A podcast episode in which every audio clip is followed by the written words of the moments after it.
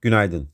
Türkiye imalat piyamayı Ocak ayında 47.4'ten 49.2'ye yükselerek geçen aya kıyasla hafif bir iyileşmeye işaret ederken endeks üst üste 7. aydır kritik eşik olan 50'nin altında kalmaya devam ediyor. Türkiye Cumhuriyeti Merkez Bankası'nın brüt rezervleri 26 Ocak haftasında 1.2 milyar doları döviz rezervlerindeki düşüşten kaynaklanmak üzere 0.9 milyar dolar azalarak 137.2 milyar dolara gerilerken altın rezervleri 0.3 milyar dolar arttı. Avrupa Birliği göç krizi nedeniyle Türkiye ve ilgili ülkelerdeki sığınmacılar için 7.6 milyar euroluk bütçe oluşturma kararı aldı. Bugün yurt içinde önemli bir veri akışı bulunmuyor. Yurt dışında Amerika'da tarım dışı istihdam verisi takip edilecek.